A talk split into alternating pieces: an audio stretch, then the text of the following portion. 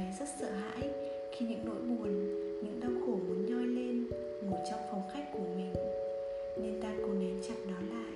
Cũng có khi sẽ mời những vị khách khác ngồi trong kín phòng khách, như là xem phim, đọc truyện, làm việc. Nhưng những hạt giống buồn lo ấy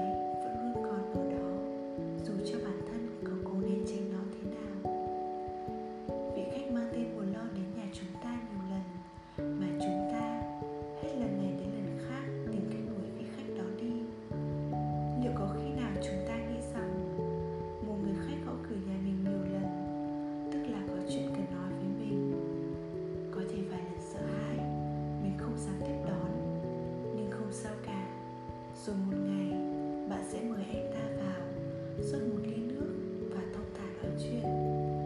Cũng giống như là một người mẹ.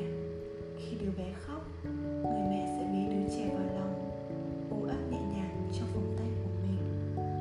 Những nỗi niềm, những bất an trong lòng mình cũng vậy.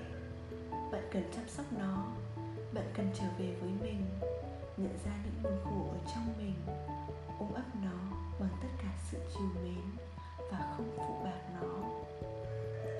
Từ đó, nỗi niềm đau của bạn cũng sẽ được xoa dịu, tan biến. Nếu nỗi buồn đấy là một đứa trẻ ương bướng quậy phá.